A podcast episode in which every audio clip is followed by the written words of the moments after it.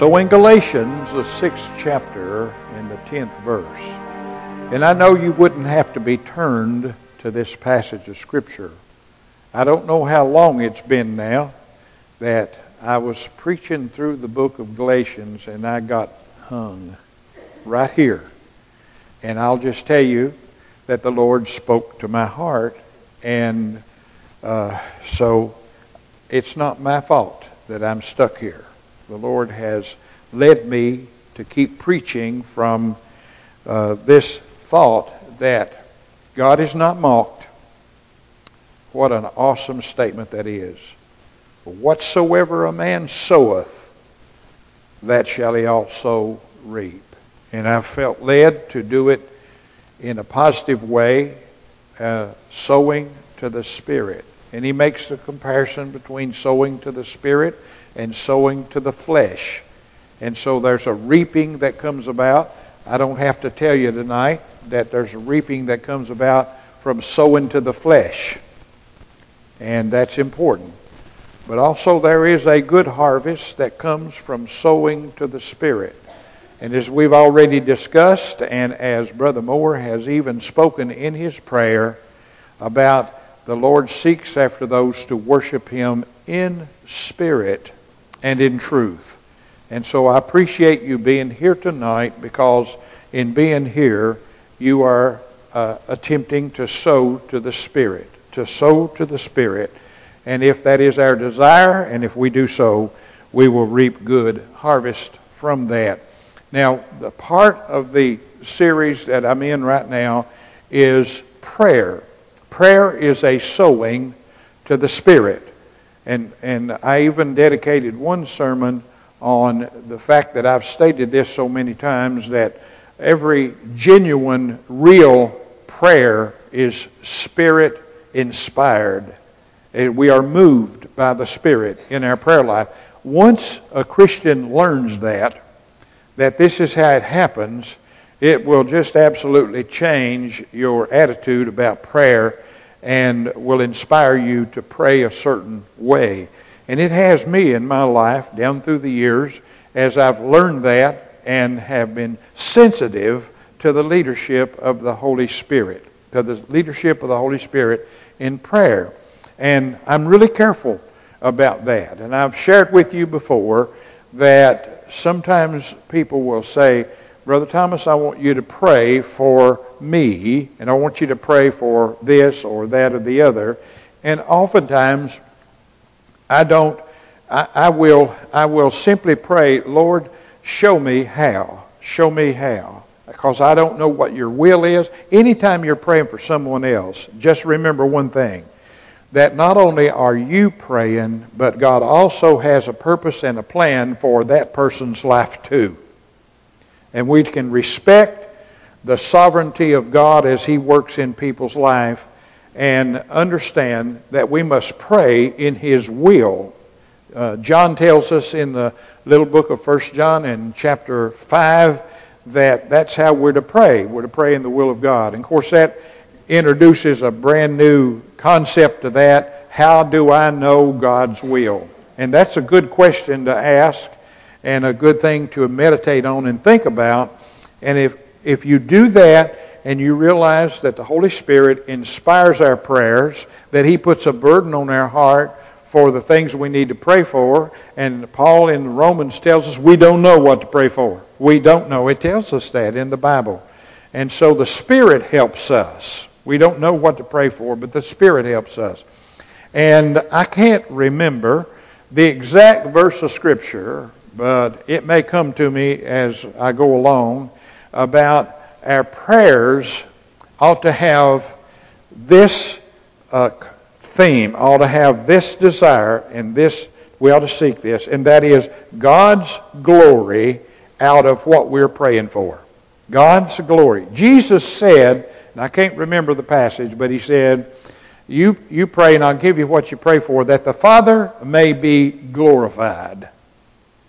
Now, if you, if you get a hold of that, and you say, Now, Lord, in all my prayer life, I want to pray for that which honors you, and I want to pray for that that glorifies you. Now, you, if you, once you get that in your mind and your heart, and you're focusing on that in your prayer life, it will change your prayer life, and you will seek God's glory and God's praise for what the things that you pray for. And I will just tell you this that sometimes bad things happen, and God is using bad things to bring about something that He's uh, desires. It is His will. Bad things, you see, the Bible says that all things work together for good for them that love Him and are the called according to His purpose. So if you're having something bad going on in your life, you should say, Now, Lord, I want you to be honored and glorified in my praying, and this is what I'm going to pray for, and I just, this is what I'm seeking and what I'm asking. What I'm seeking and what I'm asking. And so it will change our life. Now, in this verse, in this verse before us, verse 10, chapter 6 and verse 10, and I've read this several times. Uh, verse 9 had said, Let us not be weary in well doing, but in due season we shall reap if we faint not. And then verse 10 says, As we have therefore opportunity. Now remember, interpreting this verse under the heading of sowing to the Spirit, as we have opportunity, let us do good to all men. And then this is the part that we're looking at tonight, especially unto them who are of the household of the faith. Now, I don't know, I preached maybe four or five sermons on Sunday night about doing good to all men. And I, I, the, the messages were always related to prayer for all men. You know, how do you pray for all men? How do you pray for the uh, uh, unconverted? How do you pray for the unregenerate? How do you pray for them? And oftentimes I've been asked the question over the years.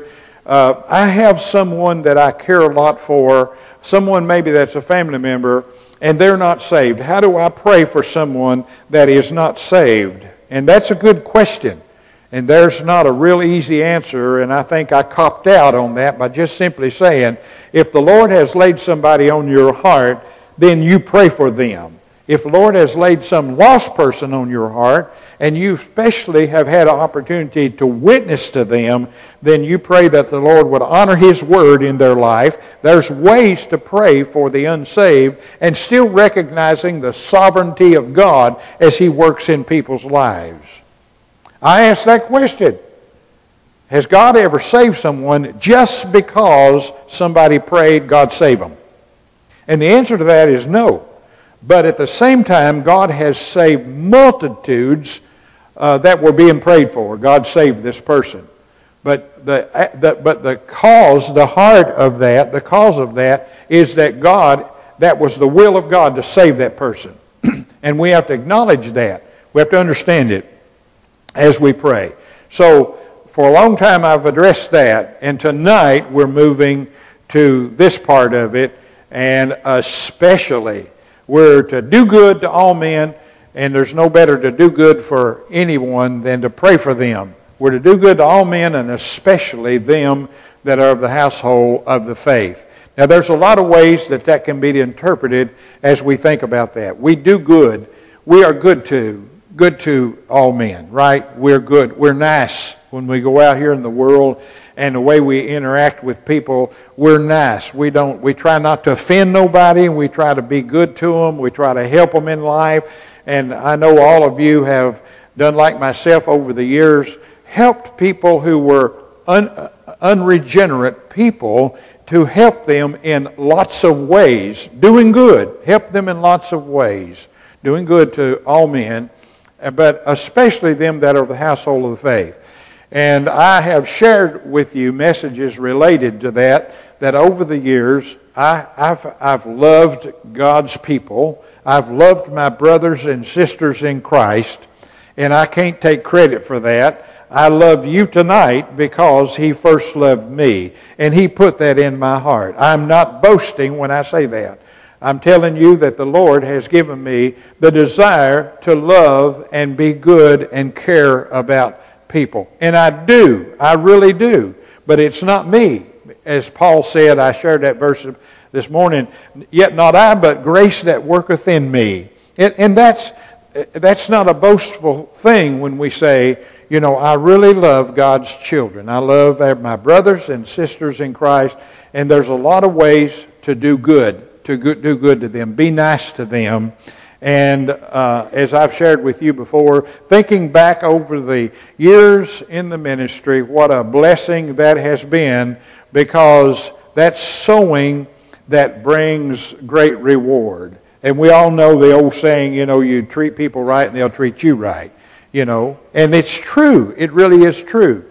And uh, being good to people. And I, and I have a lot of years behind me of growing uh, close to people, especially the Lord's people, growing close to them, and, and then uh, being blessed as a result of that. And, uh, you know, and, and of course, there, there are people that maybe I haven't seen for 30, 40 years, but yet still are in contact with them uh, constantly. And uh, you see, it comes back. You know, it's like, uh, you know, you, you sow it, you put the seed up there, and it just keeps coming back. And I would encourage every Christian just to be good.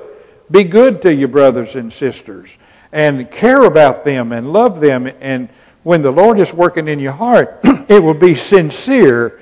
You're not having to make it up. You're not having to fake it. You're not having to be a hypocrite about it.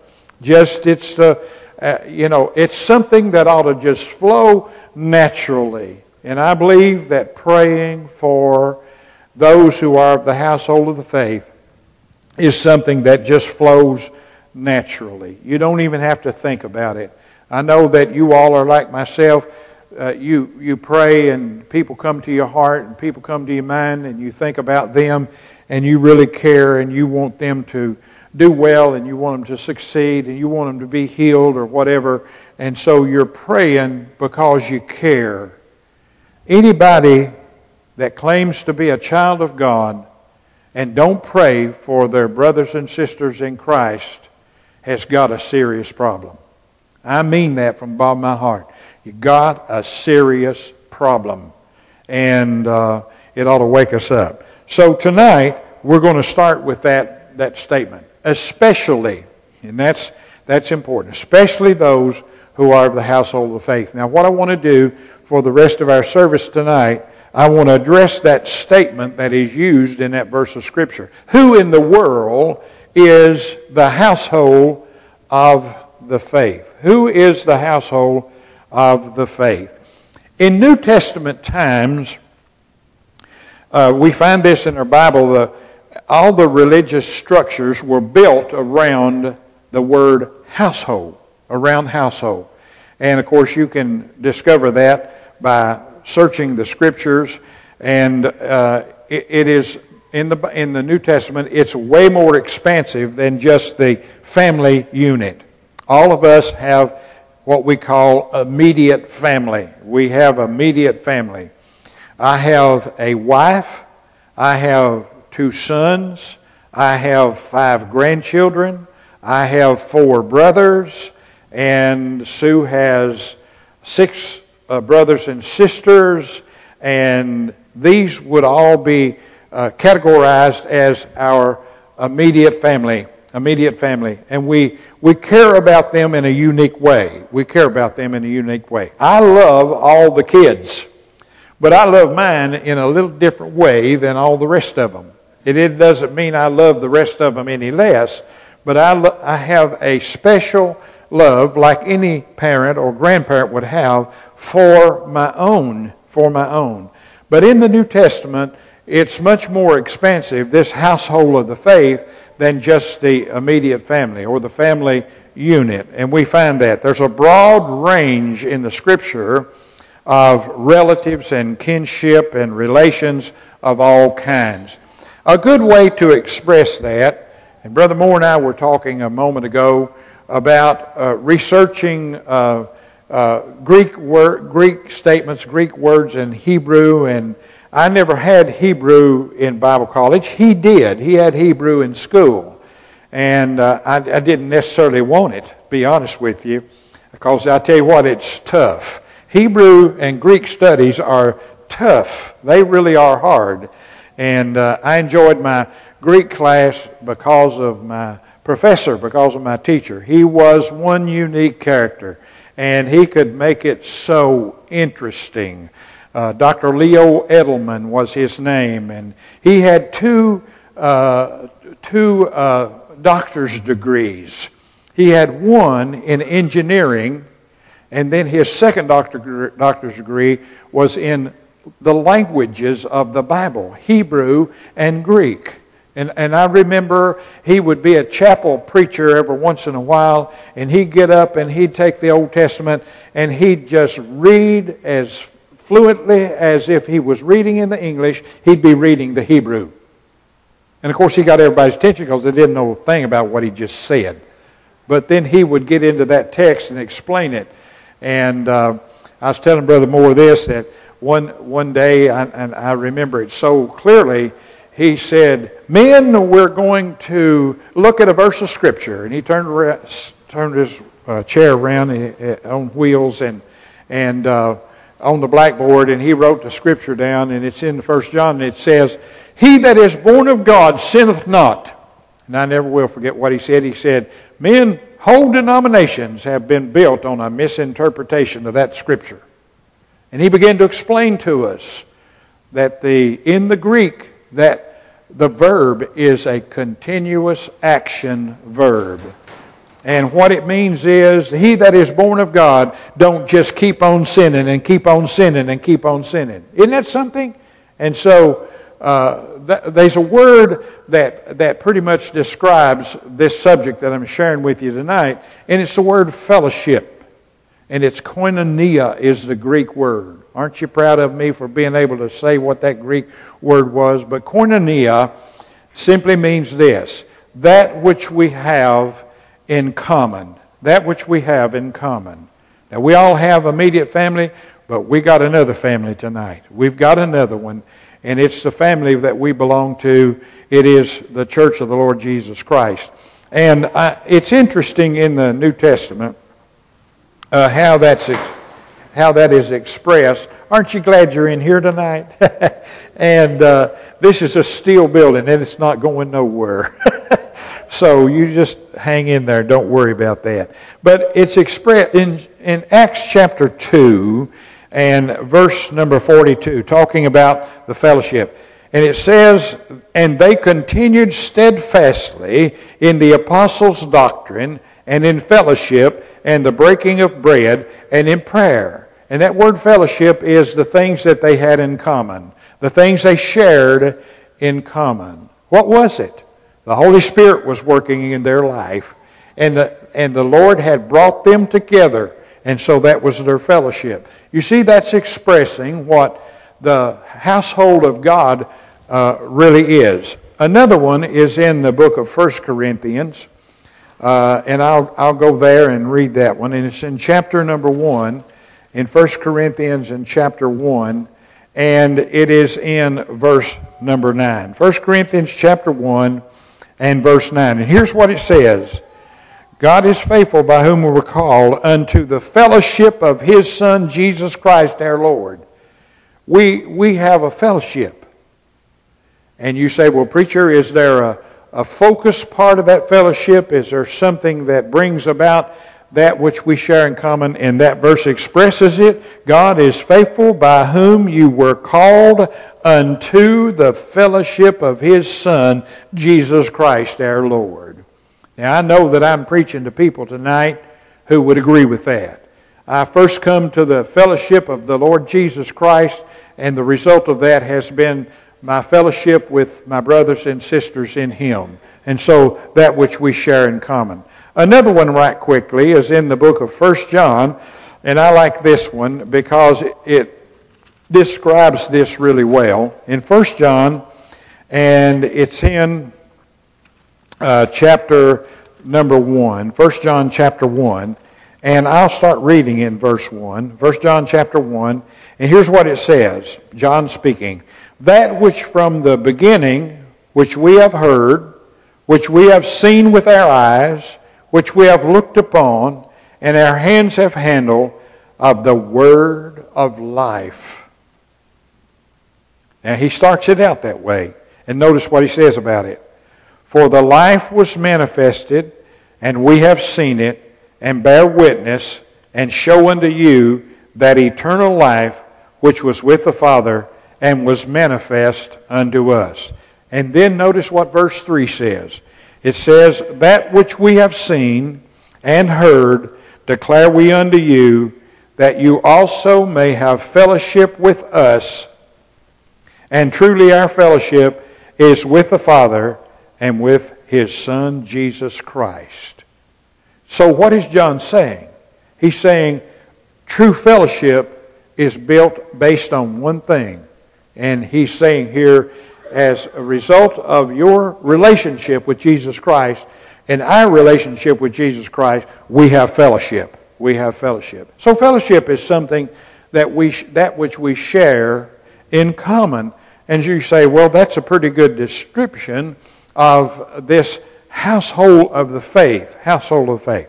Let me show you another place where that's really described. In the book of 1 Peter, in the book of 1 Peter and chapter 1 and verse 1 and uh, 1 Peter chapter 1 and verse 1. No, that's it's chapter 3 and verse. No. I'm sorry. I have as a matter of fact, I read this one this morning. I found it. It's in 2 Peter chapter 1 and verse 1. 2 Peter chapter 1 and verse 1. And I, I read this one this morning because I was making the point that who is it that Peter is talking to? He's talking to us. You remember? The title of the message this morning is Who Are the Us in Titus chapter 2 and verse 14 who gave himself for us. Who is that? Who is that, you see? And, and I was making the point uh, related to uh, the passage where Peter says, uh, The Lord is not slack concerning his promises, as some men count slackness, but is long suffering to usward. And he's not willing that any should perish, but that all should come to repentance. And what he's talking about, he's not willing that any of us should perish.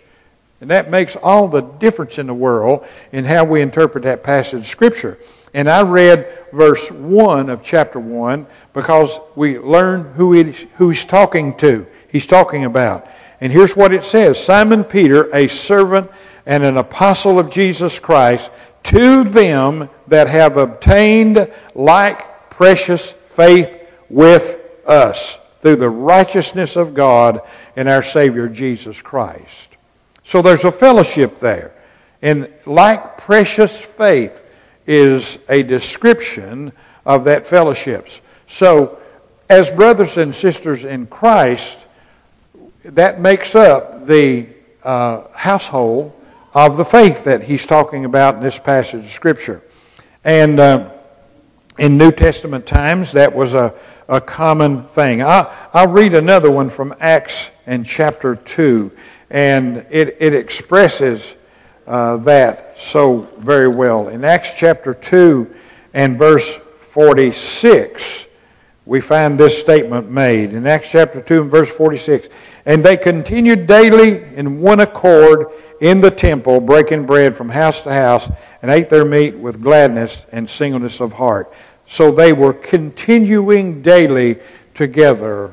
And you know, when you think about, now I'll share if I have enough time, uh, some passages of Scripture that describe this household of faith actually as a description of the local church.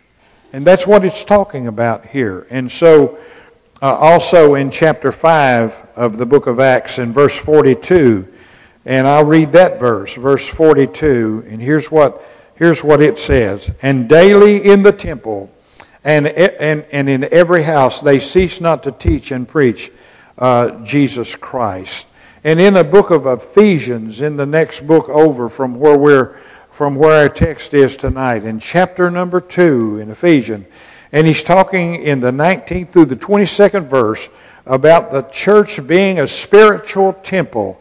And here's what he says now, therefore, you are no more strangers and foreigners, but fellow citizens with the saints and of the household of God. No more strangers. Now he's speaking of the Gentile. They were excluded. All through history, they were excluded by God's people in the Old Testament. And even when we come to the New Testament, they had a, a, a prejudice related to all who were not a Jew. They were a Gentile and they were unclean. They didn't have anything to do with them. And so when Christ came and he died for us, he says you're, not, you're no longer strangers and foreigners, but you're fellow citizens with the saints and of the household of God. And then he goes on to describe the church when he says, and are built upon the foundation of the apostles and prophets, Jesus Christ himself being the chief cornerstone, in whom all the building, fitly framed together, groweth unto a holy temple in the Lord, in whom you also are builded together for a habitation of God through, through the Spirit. Isn't that something? Through the Spirit. The household of God through the Spirit. So you notice that those descriptions are, are, are given and how expressive they are. And of course, in the, in the New Testament, uh, there was a connection between the household and the way God was working. Talking about the, the household that we experience, our immediate family. And in the, in the Acts chapter number 10, uh, uh, the, the uh, illustration of Cornelius, when Cornelius, uh, awesome story that is given there. And it talks about who he was, and it says that he was in verse 2 of chapter 10 a devout man and one that feared God with all his house, which gave much alms to the people and prayed to God always. You know, he prayed it's, it's amazing the illustrations that are given in the book of Acts about people who attempted to worship without knowing the Lord. Now, they, are, they were. Cornelius was one of them. But he was a man that he, he, he would seek God. He would seek God. And in the fourth verse it says, and when he looked on, uh, talking about the angel that spoke to him, when he looked on him, he, he was afraid and said, what is it, Lord? And he said unto him, Thy prayers and thine alms are come up for a memorial before God. You see, this is describing a process that was taking place prior to him coming to know the Lord as his personal Savior, making his profession of faith, and talking about the household. Let's see if I can find it. Uh, talking about the household, and it says. Um, uh, when Peter, of course, he, he was told to send for Peter, and Peter was up on the rooftop, and he had this vision of animals being let down, and some of them he thought to be unclean. And the Lord spoke to him and told him, Whatever I've made is not unclean. And he was illustrating to Peter that he's not to see the Gentile as being someone unclean, and they're going to sin for him, and he's going to go to the house of Cornelius, and he's going to preach to them he's going to preach to them. In the 44th verse of that chapter, and while Peter yet spake the word, the Holy Ghost fell on all them that heard the word. Now, this is his whole family.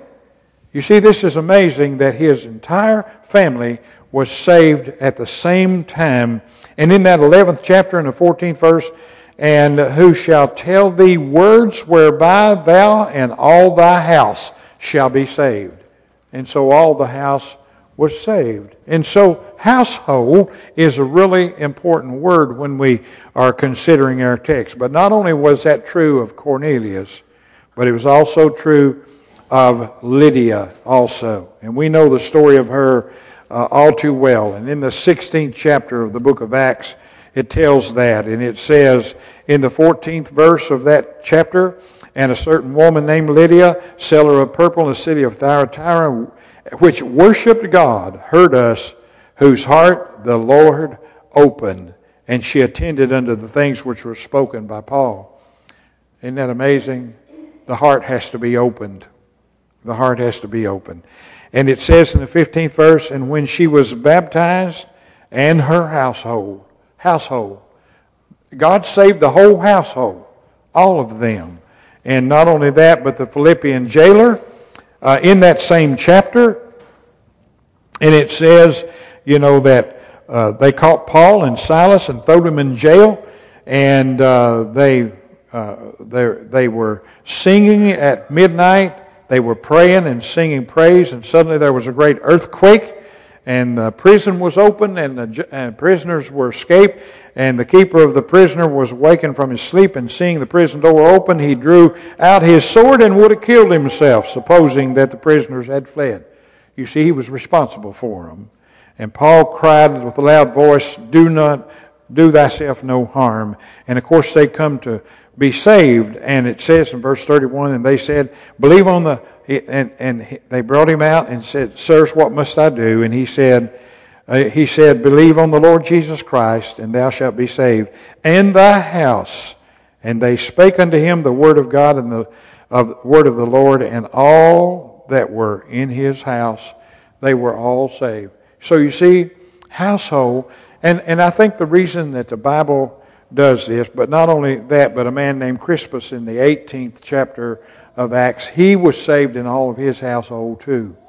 Now, I, I know I've thought a lot about this, and I'm sure that many of you have had questions related to that. You know, it's amazing how that uh, a mother and a father, and they are faithful to the Lord. God has saved them and they want to see their children saved and they want to see their grandchildren saved. And it's amazing, I've watched it all down through the years, that it happens because the Word is the important part. Lord chose to save people where His Word was preached and shared. And that's the reason we have a commission. Go into all the world and preach the gospel. Preach the gospel to every creature. We all know God honors His Word. He honors His word. So if you want your friends and your relatives to be saved, this is what's important. I told you not long ago that uh, I more more than witnessing to people with Scripture, I, I invite people to church. I really do. And sometimes I'm successful, sometimes I'm not. I've got four or five on my heart, even at this time, that lately I've been inviting and I keep aggravating them and aggravating them and aggravating them. You see, I understand something. You get people in the presence of the gospel being preached, and the Lord will honor it. He always has, and He always will. Not only unsaved people, but even saved people who may be out of fellowship with the Lord. Get them in church. Go, go to them and put handcuffs on them. If you ain't got no handcuffs, I got a set. I'll, I'll be gladly share them with you. One time in Bible school, uh, it, it, the theme of Bible school was something like uh, the law or whatever. And I remember Bobby Burns, he used to take a great interest in Bible school, and he'd try to get the boys to win the offerings, and he'd bring loads and loads. Anytime the boys over the past years won the competition between the boys and the girls giving, Bobby Burns was the reason the boys won. and, and Beverly will tell you about that. But one time, one time he gave me, uh, I don't remember what it was. It was related to the theme of the study. It might have been a badge, or it might have been, it was handcuffs. I do remember that. And so, if you don't have no handcuffs to get your family and your acquaintances and friends to come to church, I'll loan you the handcuffs that Bobby Burns gave me. I've got them. I've got those handcuffs. And Beverly, if you just really want them and need them, I'll give them to you. She shook, her head, no, she don't have no use for them. Well, you might. There may be some of your family you want to put handcuffs on and get them in the Lord's house. And so God honors His word. The household of the faith. That's so important that we understand what that is. And then we can obey what the scriptures teach us about praying for them. Father, we thank you and praise you for this opportunity we've had together this evening and to meditate on the meaning of that, what it means.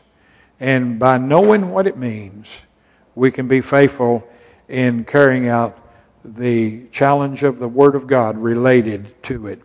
And Father, you know that I know in my heart that there's a duty that I have to the household of the faith. And I, my prayer is that all of your children that are part of Emmanuel Baptist Church might be impressed with the duty that is related to that as it comes to prayer. So speak to our hearts tonight as we close this service. In Jesus' name and for his sake we pray.